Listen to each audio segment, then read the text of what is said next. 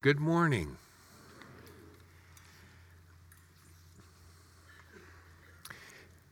I think it is as it should be that when I come with you to worship the Lord, that uh, through the worships songs that we sing, uh, God does something. He always seems to stretch me, take me someplace that I need to go. Uh, I just, I marvel at that. Uh, you'd think, you know, a guy who's been around church and all these years, but there's always something fresh and green and lush when we worship the Lord together. And I just, I just want you to know the old pastor he goes through that too, and you should be as well. So that's a big praise the Lord. Thank you, Brian. Thank you uh, for those songs and those thoughts. Hey, in your bulletin this morning, I want to draw your attention just for a very brief moment. In your bulletin, there is a envelope that says, Ponder anew what the Almighty can do. At our annual meeting last Sunday night, it was brought to our attention as we look at completing our administration building that the city at this time, and this is, had only come to our attention just actually days before the annual meeting, um, the city was requiring some conditions that we were not expecting to be conditions of occupying the building. So we have what we need to complete the building, but we fall short of some of the conditions that they require, and that's landscaping along Lover's Lane and along Cherry Lane, and a seven foot cinder block wall along the west side of the property. And those are things that were always in our plans, but we didn't realize that it would be expected as a condition of occupying the building. Now, those things are in negotiation, but uh, our chairman, uh, Pastor, uh, our chairman Larry Elder, Larry Pruitt, let us know that we could be shooting for about $100,000. So we on the pastoral staff, the elders, the deacons, we're all going to be digging deep uh, because it's kind of a t- timing issue. And uh, if God provides, then uh, we'll meet whatever conditions they have and we'll be able to occupy the building as soon as it's finished. That's our goal. But we've got a building completion Sunday, and we're asking you to be prayerfully considering what you might give so that we can meet these expectations as I say, we're always in our plans, but now have become something of a hurdle to occupying the building. If we don't meet it, then we'll wait. But we think God wants us there. And if uh, God leads you, we'd like you to prayerfully consider giving and giving to uh, that, that offering. That's going to be, I think it's on the 23rd of this month.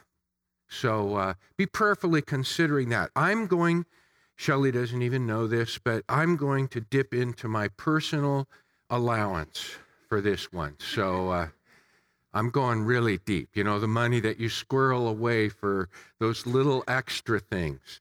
So uh, be praying about that, and we'll praise the Lord together. This morning, as we continue our series, Simple Stories, Daring Truths, the Parables of Jesus, this is our 18th of uh, Jesus' parables. We're in Luke chapter 16, verses 19 through 31. Luke chapter 16, verses 19 through 31. Read uh, with me. Not out loud, but just read along or listen. There was a rich man who was clothed in purple and fine linen and feasted sumptuously every day. And at his gate was laid a poor man named Lazarus, covered with sores, who desired to be fed with what fell from the rich man's table. Moreover, even the dogs came and licked his sores. The poor man died and was carried by the angels to Abraham's side, or breast or bosom. The rich man also died and was buried. And in Hades, being in torment, he lifted up his eyes and saw Abraham far off and Lazarus at his side. And he called out, Father Abraham, have mercy on me. Send Lazarus to dip the end of his finger in water and cool my tongue, for I'm in anguish in this flame. But Abraham said, Child,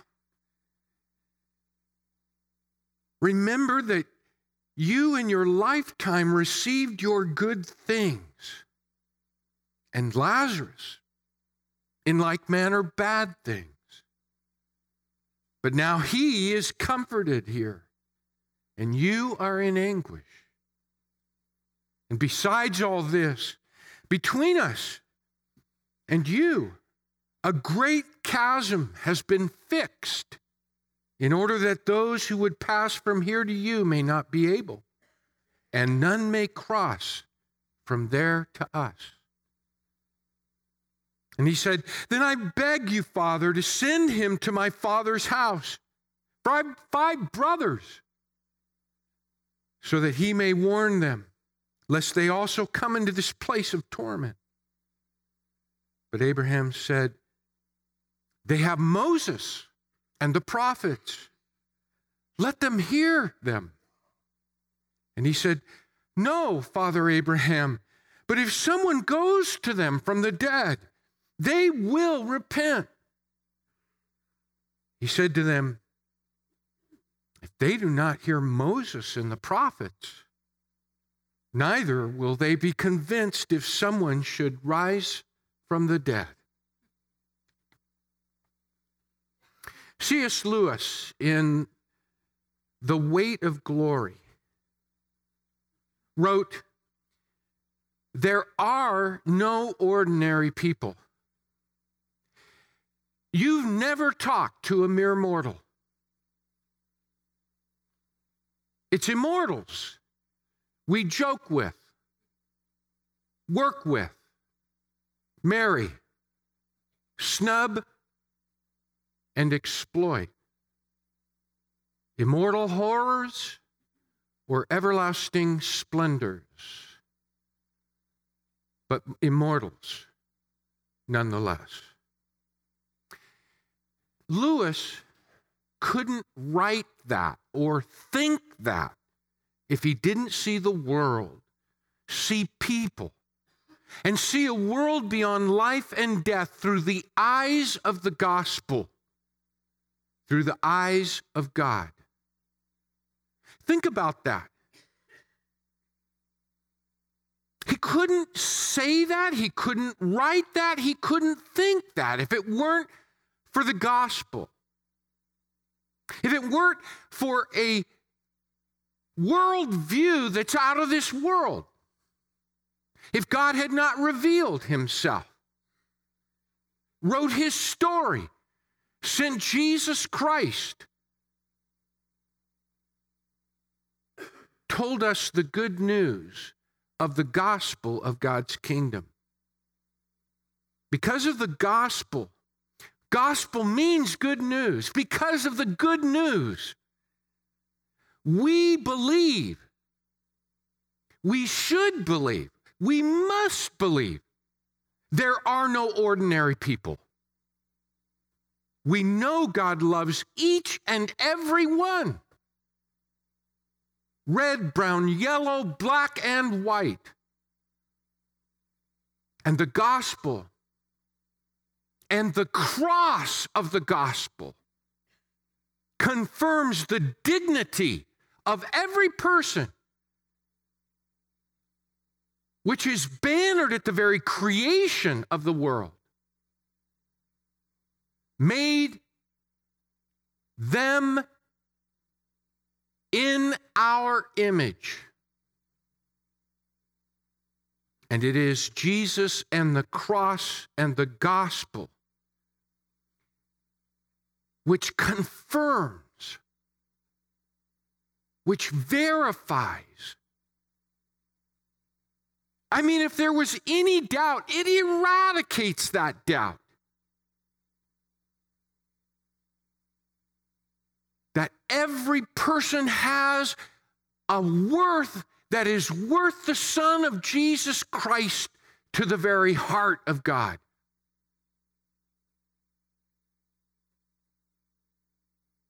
that God's love is dead serious.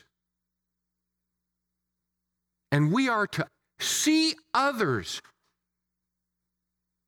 His way. C.S. Lewis sees the world and people differently because he sees it as God does. And this parable raises the question do we see what God sees? How Jesus tells this parable shows us what God sees. He sees Lazarus, and we're to see Lazarus as God sees Lazarus. Lazarus is a destitute picture of need and neglect. He's sickly, he's covered with sores. It says he had been laid, which means that when we learn about the rich man, Lazarus had been laying there. How long is unspecified. But the description is one that people had brought Lazarus and laid him at his gate, implying that the rich man is the man who has resources to assist, to help, to remedy the condition, the situation of Lazarus. And the remarkable thing is that Lazarus never says anything throughout the story. Never says anything. He has no action to play, no part to play. He lays there at the gate until he dies. The only thing that we're, so to speak, told about Lazarus' inner life is that he desires to be fed with that which falls from the banqueting table of the rich and his guests. And it's a powerful expression to be fed or to be filled because it's the very same word. I mean, exactly down to the accent of that which is used in Luke chapter 15, the previous chapter of the son, that uh, prodigal son who fled his father, his family, his tradition, his upbringing, his background, and he spent recklessly his inheritance. And he fell on the hardest of times, feeding swine. And to the point where he himself wished to eat what the swine were eating. And he realized that he would be, if you will, a rich man if he were a servant in his father's house, whereas he was the son of inheritance. And he longed to be fed. Very same word. When you think of scraps, you think of the Syrophoenician woman of Matthew 15 when she appealed to Jesus in verse 27 and, you know, likened herself to the dogs who fed on the crumbs and the scraps of the table. But here you've got a picture the rich banqueting and they wipe their hands with the bread. They don't have serviettes, they don't have napkins, disposable napkins.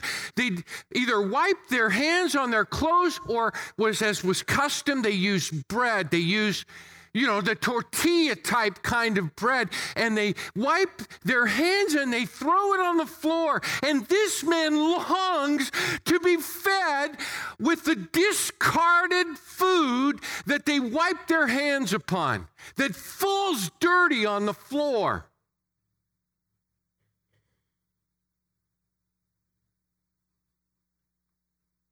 And Jesus tells us the only attention he gets is that that comes from the guard dogs, those that are set to protect the rich man's wealth. And they lick his sores. They're fed, but Lazarus is not. And it's meant to break our hearts. For this rich man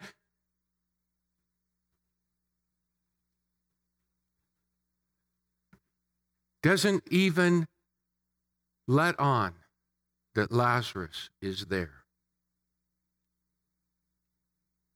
You know, Jesus' hearers, many would think that Lazarus was cursed and the rich man blessed. He's attacking that.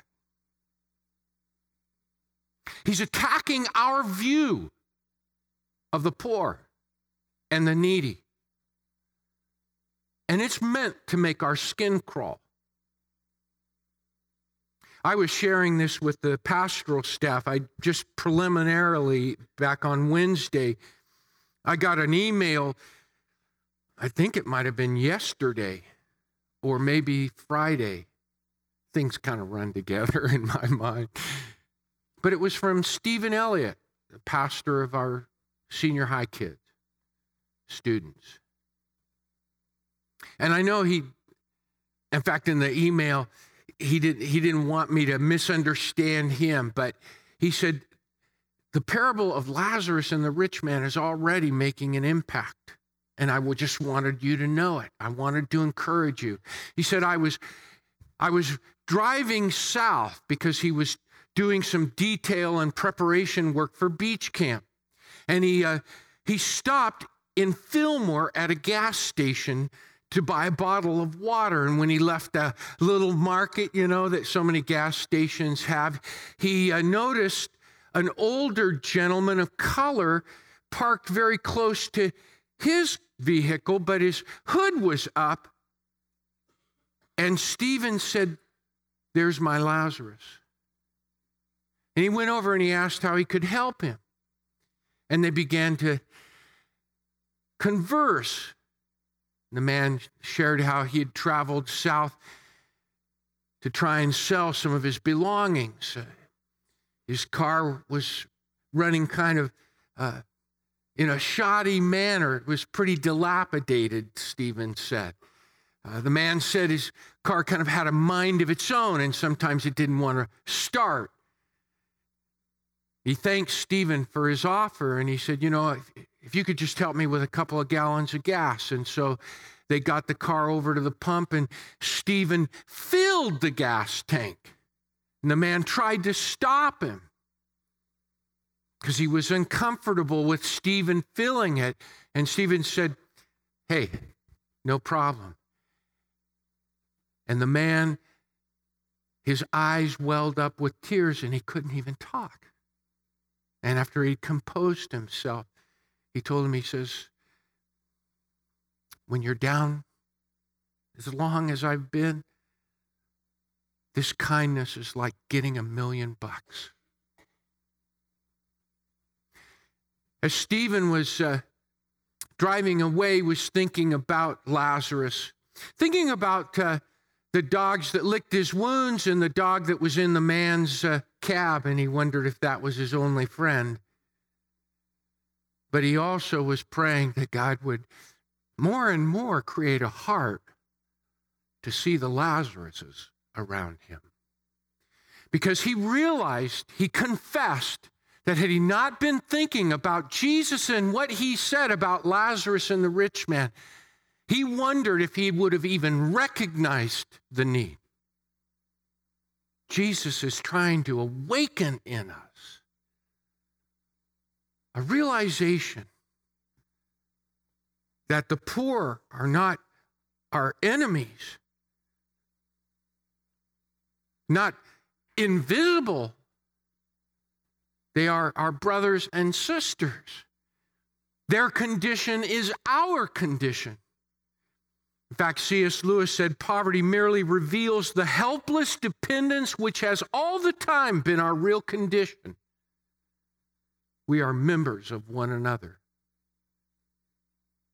Some of us in these difficult economic times have experienced things that, you know, we're angry with the president, we're angry with Congress, we're angry with the government, we're angry at such suffering.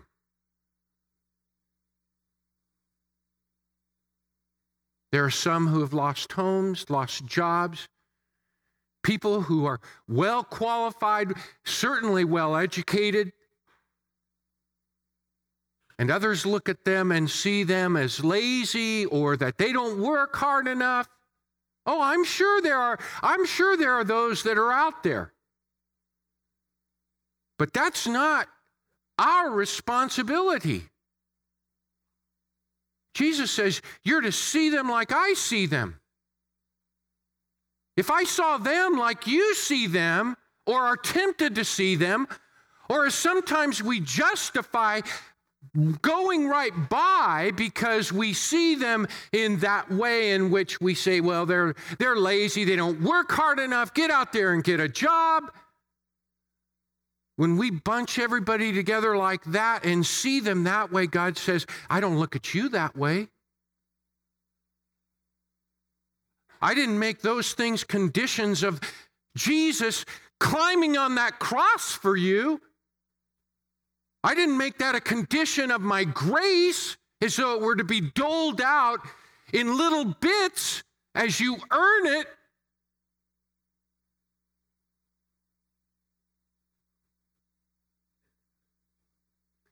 You know, I, have been thinking things we take for granted. And I say we. Things we take for granted, someone else is praying for.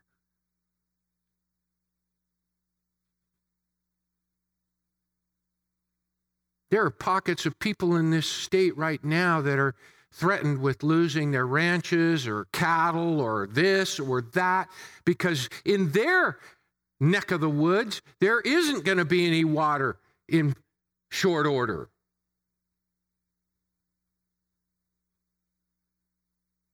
So let's turn down the showers. Let's watch how we use our water.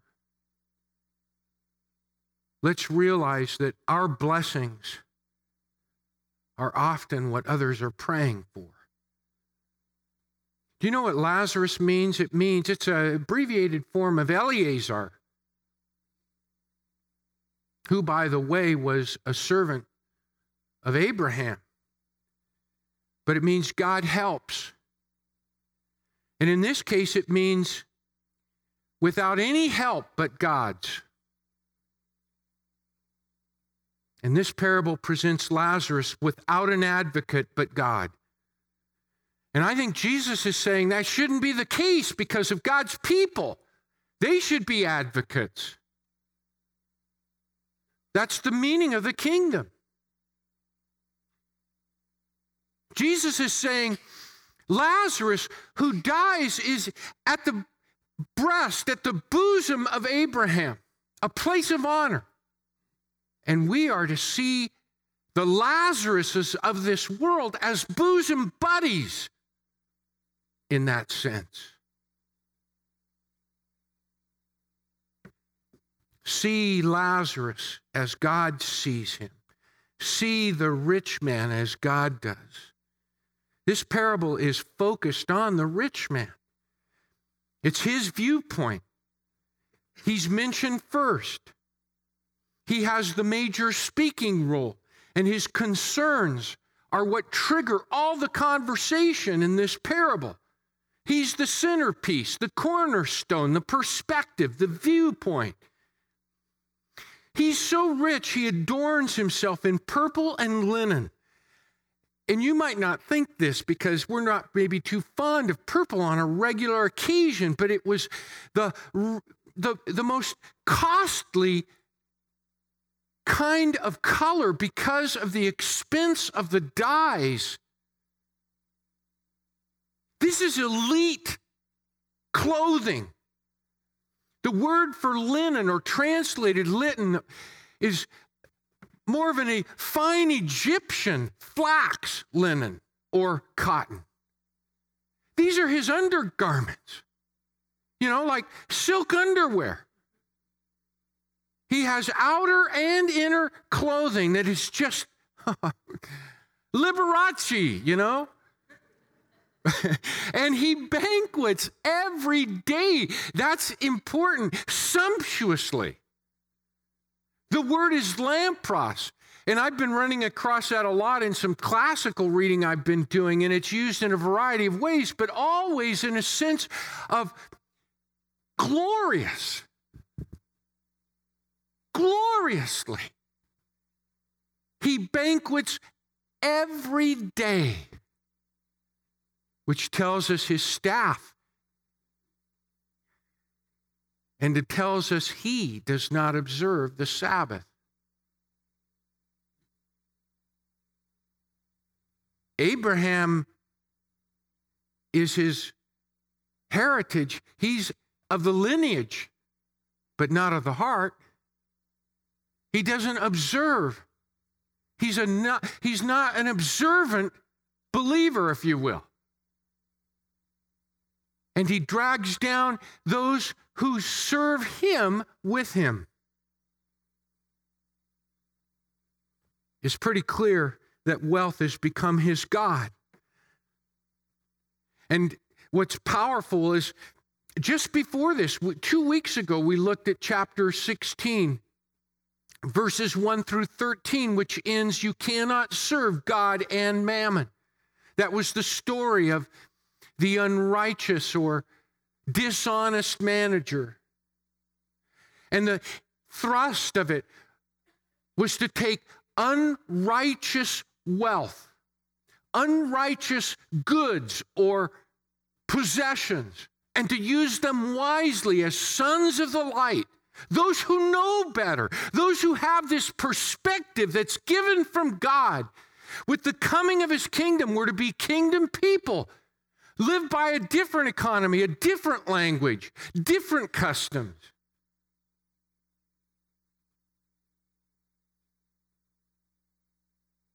And boy, that's powerful here because right after that parable, if you look back at verse 14, the Pharisees, who were lovers of money, heard all these things and they ridiculed him. And he said to them, You are those who justify yourselves before men, but God knows your hearts.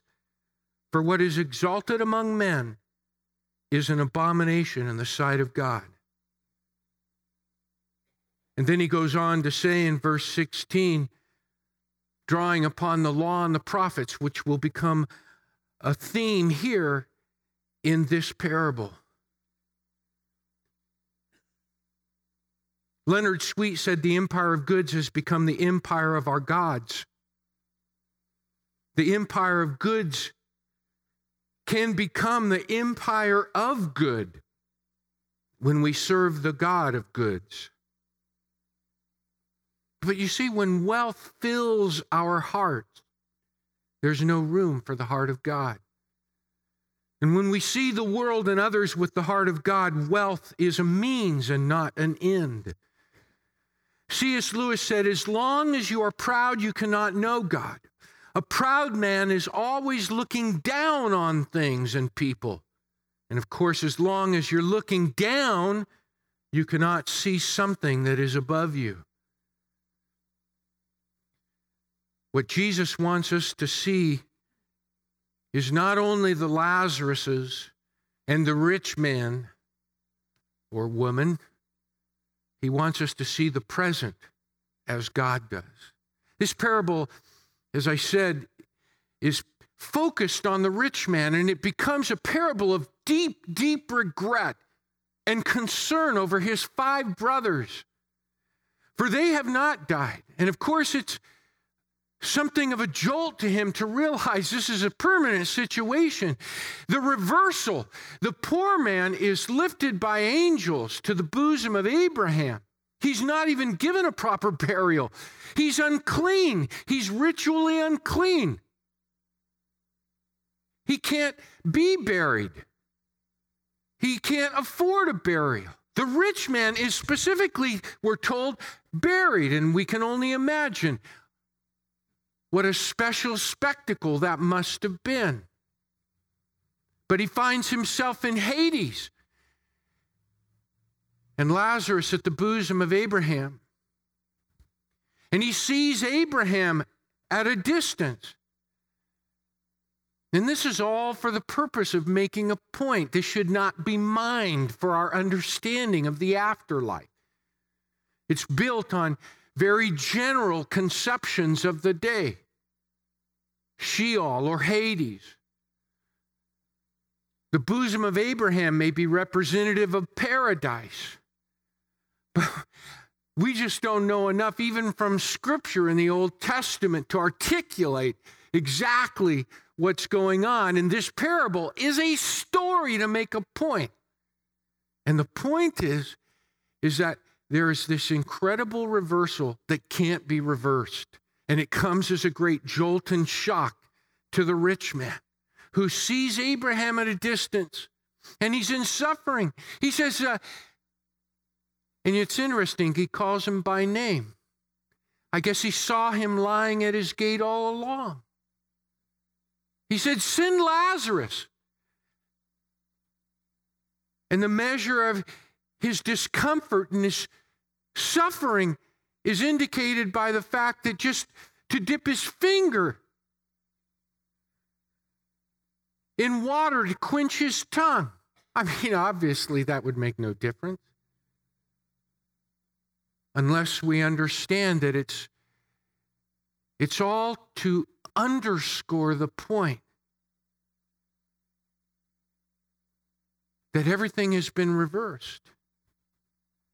And we are given this privileged perspective through Jesus' story to put ourselves in the place of the rich man and understand that things there are conditioned by the disposition and attitude of our heart in the present, which is a great concern for the rich man who has five brothers. It's interesting how much our view of the future, which is brought to us, which invades us in Jesus and his proclamation and revelation of the kingdom of God, this new way of living, this new way of knowing God through Jesus Christ. C.S. Lewis says if you read history, you will find that the Christians who did most for the present world were precisely those who thought most of the next. It is since Christians have largely ceased to think of the other world that they've become so ineffective in this. And this parable shows us how stubborn is the walk of materialism compared to the walk of faith. For this man recognizes Lazarus and still treats him like a beggar, still retains his class pride, his self centeredness, and indifference to any suffering other than his own. Mammon continues to rule his life. And his claims of ignorance are rejected. No sign is necessary, Jesus says. His brothers will be just fine if they heed Moses and the prophets.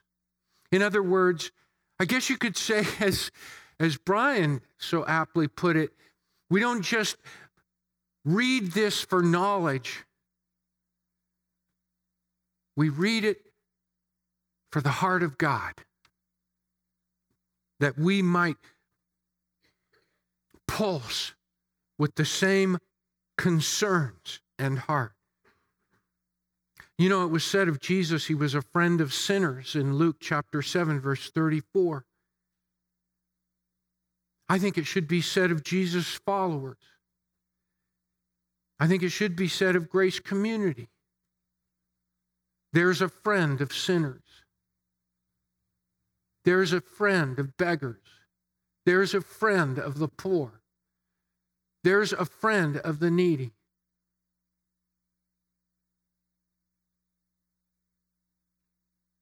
We can, we can be okay with that because we are sinners. We are beggars. We are the poor. We are the people who recognize ourselves in the Sermon on the Mount.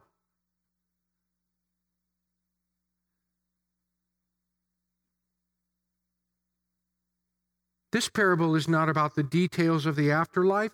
It's not about poverty being good and wealth being bad. It's not about salvation. The gospel isn't what you do, but what God did. It's not about guilt.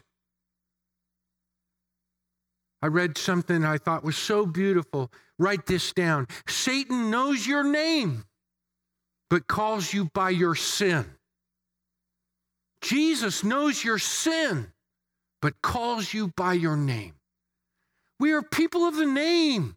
Yeah, this hurts. It stings. It pinches. It makes our skin crawl. It makes our blood run fast.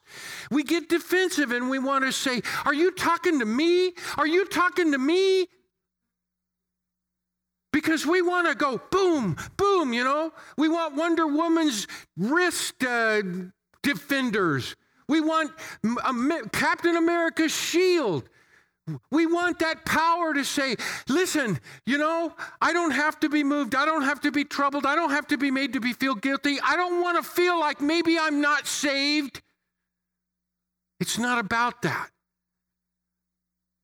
It's about the heart of God, the heart of the kingdom of God, the heart of the good news, the heart of grace, the heart of the gospel, the heart of Jesus Christ to say, See, see, see, see, and see it as I see it.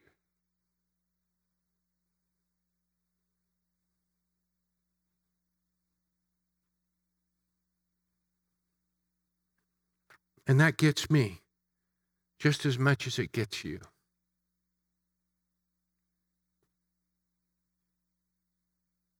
I'm no saint in these things.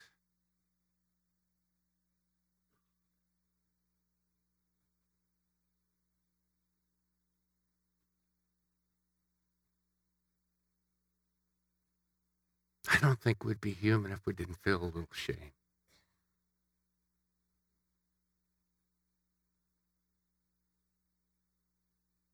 But if we feel a little shame, that's the that's the pulse of God thumping in our hearts. And he's saying, I don't want you to feel ashamed. I don't want you to be stuck in guilt I just want you to have my heart and see the Lazarus at your gate. This morning,